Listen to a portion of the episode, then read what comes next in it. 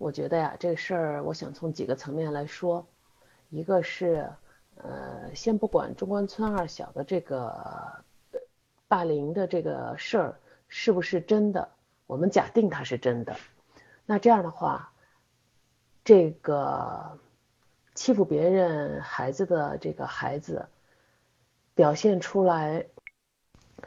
我觉得这种替自己孩子开脱的这个家长。呃，缺乏一些基本的常识。第一个，呃，首先，呃，面对事情的时候，不应该去先替自己开家孩子开脱，然后应该去尽可能去了解事实，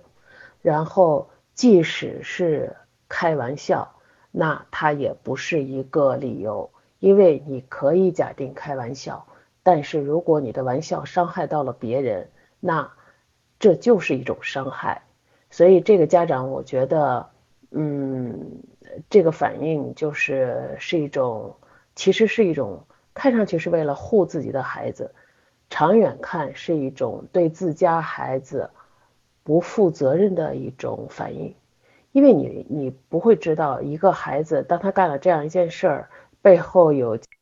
背后他的家长替他辩护，替他啊的。替他护航，然后他逃脱了惩罚，或这种孩子会不会觉得以后会助长他继续干这种事儿的这种势头？就是这个家长不知道他在帮孩子什么。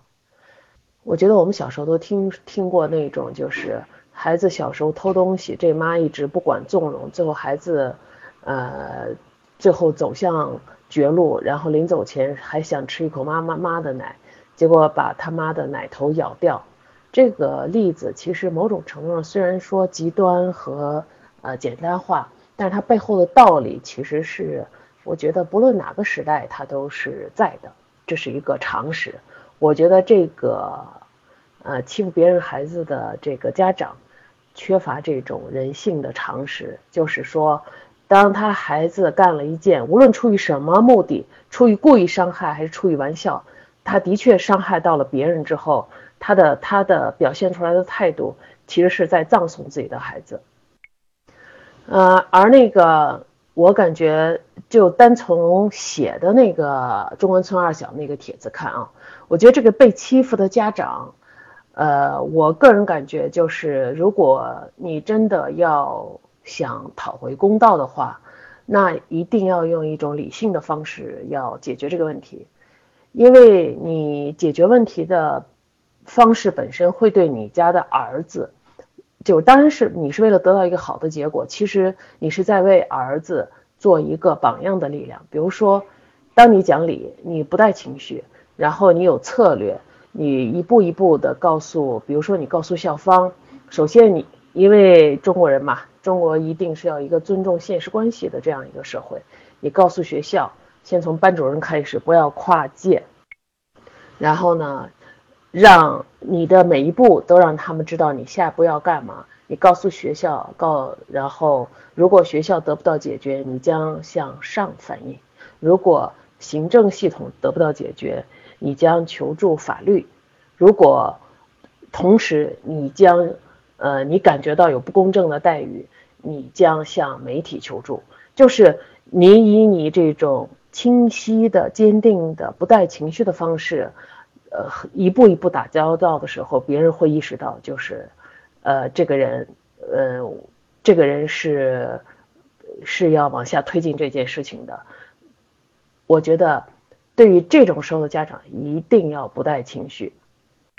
除了在通过手段来维护自己的孩子之外，其实这个家长，我觉得啊，就是如果你家的孩子类似有这样孩子，家长通常要反应，要要要反思一下。我感觉以我的经验，这样的家里的孩子是跟妈妈腻在一起的多，就是，嗯，怎么说呢？就是妈妈对孩子的照顾通常是过多。就是这种无微不至的照顾、关心，呃，有时候就是弱化孩子的各项功能。那孩子呢，相对来说，这样的孩子是比较被动的。他在是他。他被弱化了，也也就被矮化了。那他这种情况下，在同辈中是不大能够得到一个平等的对待，就说别人会去欺负他。所以呢，妈妈要从自己的亲子关系上要考虑自己对孩子的影响，就是爸爸妈妈要一起考虑这件事情，就是这个家里爸爸的角色在哪里，爸爸是怎样介入的，就是因为爸爸是父父父亲是引引领孩子走向是世界的引路人嘛，爸爸的作用在哪里，要问这些问题。然后呢，我觉得呀，要给这样的孩子，我我看了后来是谁转发的一个。呃，在咱们群里转发那个荷兰的那个那个做法是非常好，就是对中国人来说可能非常难，但是就是要那样的做法，像什么以暴制暴，或者说训练孩子去呃去去体能啊，当然是一个方面，但是他不会他不会当时有效，也不会真的有效，在心理层面和他的孩子的呃各项社会功能层面训练是有效的，比如说，所以你从。呃，我想起一个电影，是丹泽尔·华盛顿演的《伟大的辩手》，呃，讲的应该是美国南方三十年代的故事吧。那时候还有种族隔离制度，那些南方的孩子只能在黑人大学里头上学。然后丹泽尔·华盛顿呢，作为一个，呃，就是他是希望他是一个社会改革家，他就训练这些孩子去辩护。去参加全国的辩论，事情的就是故事的结尾，好像是这一个这个队，他们这个威利 College，就这个队呢，最后打败了全国的辩论冠军哈佛大学，成为了他们一路辩上来，就是十年多少年没有敌手，最后成为了全全全国的冠军。而刚开始的时候，刚开始的时候，这些黑人孩子连说话都。都声音都是发抖的，丹在华盛顿演的这个人，这个教练是怎么样训练他们的？训练他们大声说话。嗯，刚开始在十米远，后来在五十米远，后来在一百米远。然后丹在华盛顿找出那种特别激励人心的那个句子，让他们一遍一遍的说，一遍一遍的背。呃，用最后用尽所有的力气，等于说，其实这种其实这就是一种行为的一种训练。这种是一种内化的方式，不要以为它没用。当他当你让孩子清晰的、大声的这样说话的时候，就是在激发他身上一直他自己不知道的力量。所以我给这一类孩子的建议就是：首先学会直视别人的眼睛，无论这个人怎样，你要敢于直视别人的眼睛，这是一种力量。你敢于迎接，你有力量迎接别人。因为干坏事的人其实是是欺软怕硬的，他是捡软柿子捏的。当你就定定的盯着他，什么都不说的时候，他已经心里应该会打鼓。然后除了不直视别人的眼睛，然后不带情绪的说出自己的话，就是像像丹在华盛顿训练那几个黑人孩子一样，这个妈妈可以想出几个，就是当你遇到的以后类似这样的情况，你会说什么？比如说，可以让孩子说：“离我远一点。”如果这样，我就要大声叫了。诸如此类，就是对孩子，对孩子，呃，在那种情况下保护自己有用的话，呃，我觉得这时候通常这样的家庭可能家长自己做不了这个，就找嗯可靠的心理学家帮孩子进行这样的一些训练。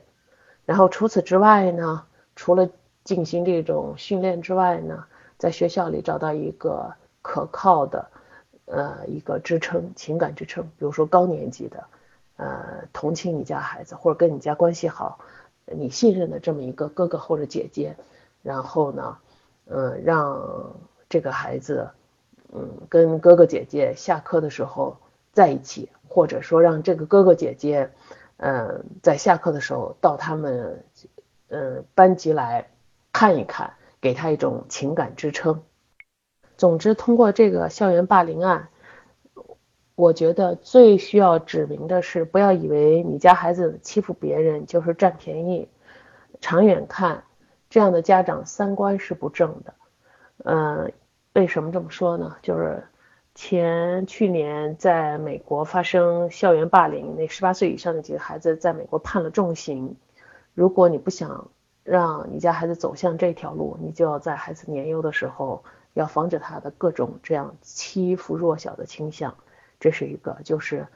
呃这样这一类的家长三观问问正不正。另另一边就是受欺负孩子的家长，然后你们自己自身的教养有没有问题？嗯，你们对孩子的呃那种引导，对孩子的引导方式是不是需要反省？嗯，我觉得大概主要从这两个方面说这些吧。补充一个角度，就是在中国这样一个社会，呃，不是有说法吗？说是官二代。呃，富二代里头有不少是坑爹的孩子。从精神分析，从我的观点，我个人觉得是，首先这些爹把孩子给坑了。嗯，他们不知道用权或者是钱，然后带给孩子一种嗯那样的那种呃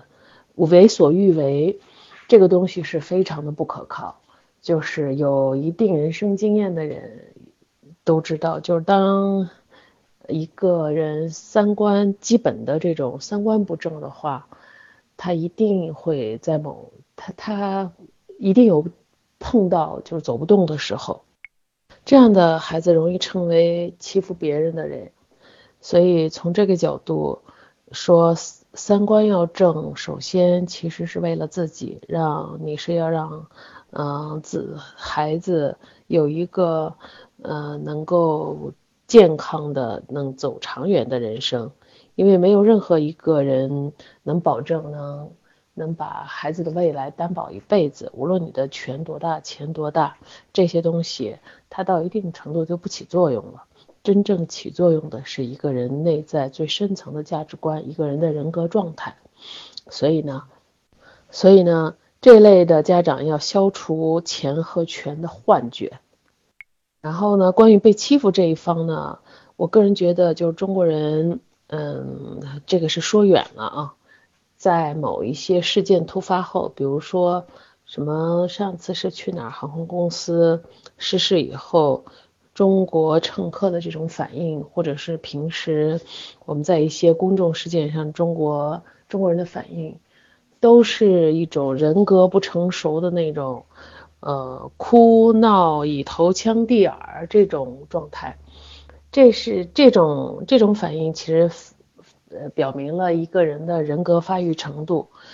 所以呢，我们既然是要做教育，那么就是要借用呃一些可能的一些契机，把这个层面的事儿要说一说。那么就是以情绪来发泄，其实是以。是一种不理性的行为，是一种弱者的心态。因为一个如此不受、不会管理自己的情绪、不会用脑子的这样的这种处理方式，呃，是不可能得到一个你想要的结果的。